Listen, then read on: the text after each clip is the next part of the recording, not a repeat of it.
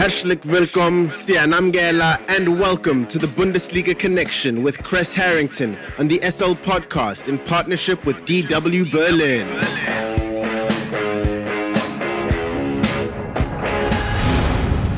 The latest from Germany's domestic football league, the Bundesliga, and more. For that, we are joined by Chris Harrington from our partner station Deutsche Welle in Berlin. Let's start off with some accolades here, Chris. Bayern's Robert Lewandowski won the German Footballer of the Year. That wasn't a shock, though, was it? No, definitely uh, not a, a shock a- at all. He managed to break nearly a 50 year old record, 49 year old record uh, scored by Gerd Müller. He scored 40 goals that long ago. Robert Lewandowski added one to that, scored 41. He scored 48 when you factor in all competitions. I mean, he, he seems to be like uh, fine wine. He just gets better with time. He's in impeccable condition. He stays fit. Uh, I know his wife, you know, helps him stay fit. You know, you know she's a karate uh, master herself and is quite active.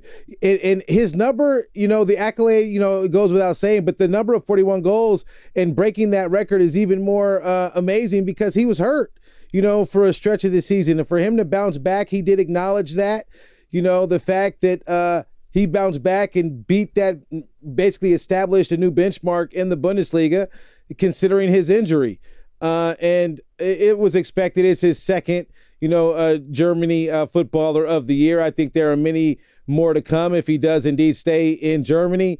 And uh, just to add uh, another accolade to that list, the uh, coach of the year was Thomas Tuchel uh, of course, for uh, winning the Champions League with Chelsea. Chris, staying with Bayern Munich here, the defending champions have lost two friendlies. The most recent one upset their new coach, Julian Nagelsmann. Yeah, Julian Nagelsmann has yet to win a game uh, leading Bayern.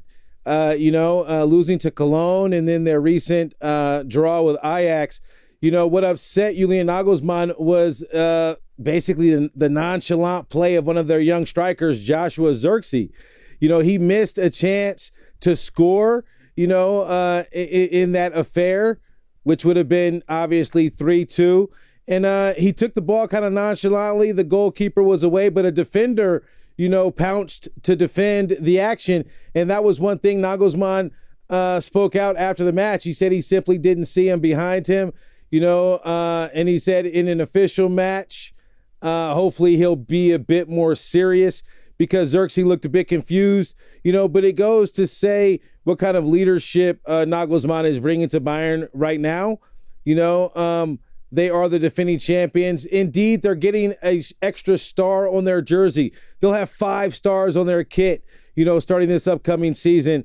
You know, so uh, Nagelsmann is just going to have to get it together. They have a couple more friendlies to go, and then you know the uh, German Cup they kick off, and then the season after that, you know, uh, just about the second week of August is when it kicks off. So, you know, hopefully he gets it together. But uh, I think the players will respond because anytime, typically when a coach is so vocal, you know, what else is the player going to do but step it up? So I uh, expect to see better performances moving forward. What about Dortmund, Chris? Will the signing of Donyell Malen fill the shoes of Jadon Sancho at Dortmund? Yeah, that's what Dortmund are hoping. You know, uh, Donyell Malen, you know, he did well in the Dutch league. He was second – you know, in the top scoring list. You saw flashes of what he can do in the European Championship, you know, that just passed uh, for the Netherlands, you know. But uh, all in all, I do think he's kind of an older player with a group of young talent. You have Erling Haaland, you have Gio Reyna, you have Jude Bellingham, you have Moukoko. You know, these are uh, teenagers,